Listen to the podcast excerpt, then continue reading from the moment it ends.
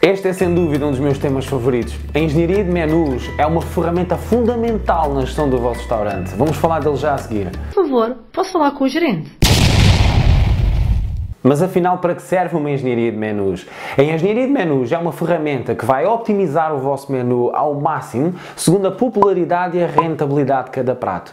Imaginem o que era vocês conseguirem tornar os vossos pratos mais populares nos mais rentáveis e os vossos pratos mais rentáveis nos mais populares. Ao longo do ano, se vocês forem consultando a vossa engenharia de menus, eu aconselho mensalmente, vocês vão ter dados fundamentais para a gestão do vosso restaurante.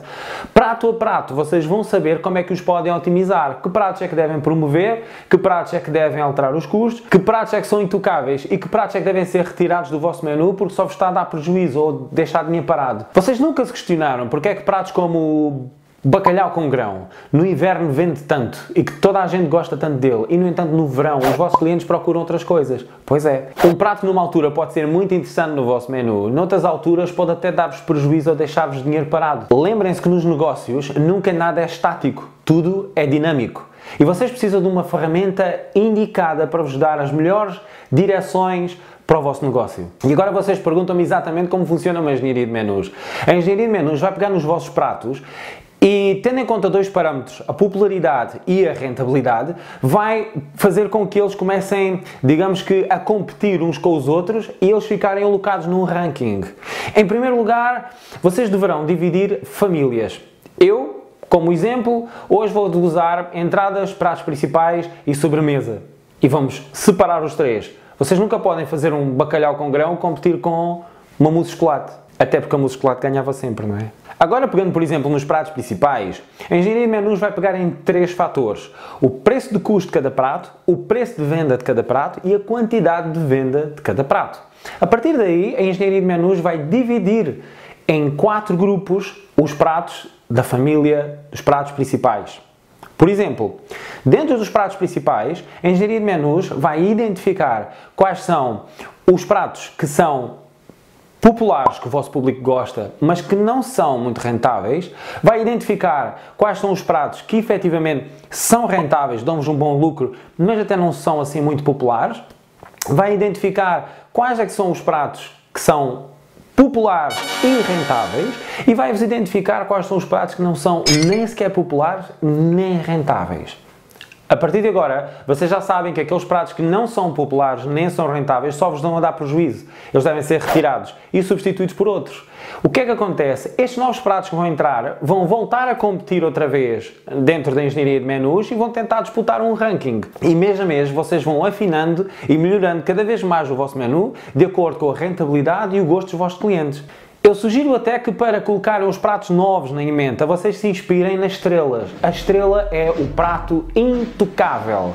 A estrela é aquele prato que é o ideal. Se vocês tiverem, por exemplo, num, duas, três estrelas no vosso menu e vocês tentarem identificar alguns elementos que eles possam ter em comuns, eh, vocês vão conseguir saber assim quais são os gostos dos vossos clientes e isso vai dar-vos uma grande ajuda na criação dos novos pratos que vão entrar.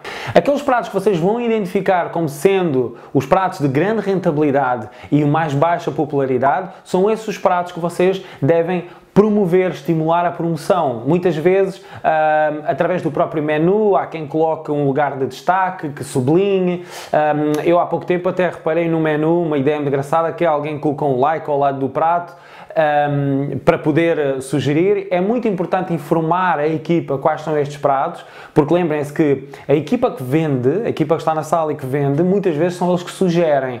Os clientes é eles que recorrem quando querem alguma sugestão. É muito importante que o staff consiga identificar quais são estes pratos.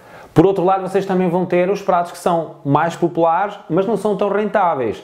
Esses pratos, vocês devem tomar diferentes medidas. Vocês podem, inclusivamente, comprometer os vossos fornecedores para vos ajudar a baixar o custo daquele prato, para que vocês possam ter maior margem. Eu tenho a certeza que, com a engenharia de menus, o vosso fornecedor vai entender perfeitamente, porque reparem, vocês não estão a quebrar uma relação comercial com eles. Vocês estão-lhes a pedir que eles baixem o custo de um certo e determinado produto, porque são muito provavelmente vocês podem ter que pedir ajuda a outro fornecedor. Ele ele vai entender isso. E agora reparem, o ideal seria vocês afinarem isto tão bem, tão bem, tão bem, tão bem, que vocês conseguiriam ter tudo estrelas no vosso menu. Era fantástico, não era?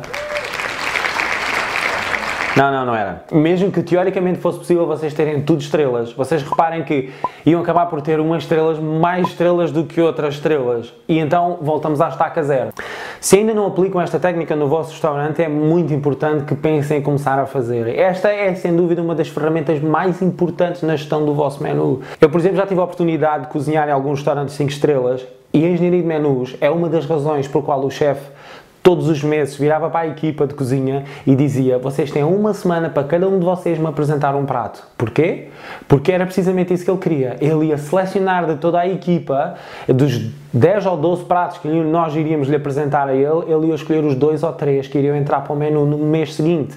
E é algo que vocês devem levar muito a sério se quiserem melhorar o rendimento do vosso menu. Se quiserem saber como é que podem arranjar uma engenharia de menus, ah, eu aconselho que pesquisem na internet por engenharia de menus ou para os meus amigos do Brasil podem pesquisar por qualquer coisa do género engenharia de cardápio.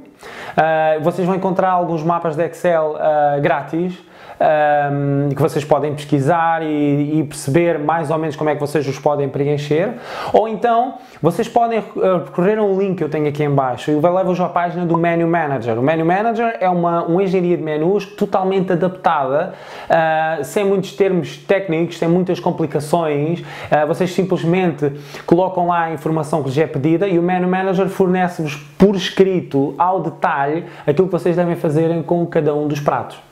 Se tiverem a ver este vídeo pelo Instagram, também é muito fácil. Basta clicarem no link da bio e alguma das opções que vão abrir é precisamente o Menu Manager. Vai ser muito fácil para vocês o encontrarem também. E por favor comentem o que é que vocês acharam deste vídeo, porque esta ferramenta vai ser muito importante na gestão da vossa casa. Reparem daqui para a frente, esta ferramenta vai-vos dar algumas orientações sobre decisões que vocês devem tomar não só com os vossos fornecedores, mas bem com a vossa equipa. E até um próximo vídeo. Tchau!